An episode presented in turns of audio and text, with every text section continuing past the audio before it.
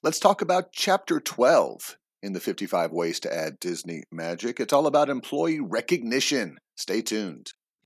Points. It's time for Pete's Points. Chapter 12 Make employee recognition a top priority. I learned so much about this from working at Walt Disney World. You talk about um, a something embedded into the culture, it is employee recognition. And it's everything from informal to formal, from structured to unstructured, from, you know, um, attaboys and way to goes to actual monetary um, incentives and things like that. And again, this is important for leaders to know, and that's why it's under the, the uh, my leadership section in the book because a lot of leaders don't know how to recognize employees. They don't know all the nuances that come with it. They don't know about public versus private, or when do you do it, or how do you do it consistency or consistently.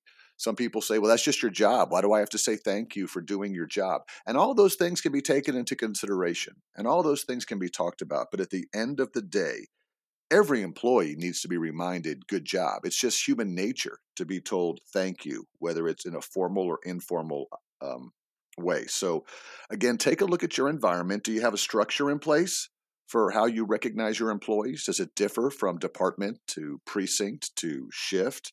Um, talk with your employees. Find out how they like to be recognized. You know, do they like public or private? Uh, to do, some employees will say, "I don't care. I don't need to be recognized as long as you don't fire me and I keep getting paid. I'm good." Well, that's good to know. you know, and other employees are going to be like, "I would love to be told thank you for coming in today." You know, and somewhere between there is the truth. So again, make sure that you make employee recognition not just a, a priority as a leader, but one of your top priorities.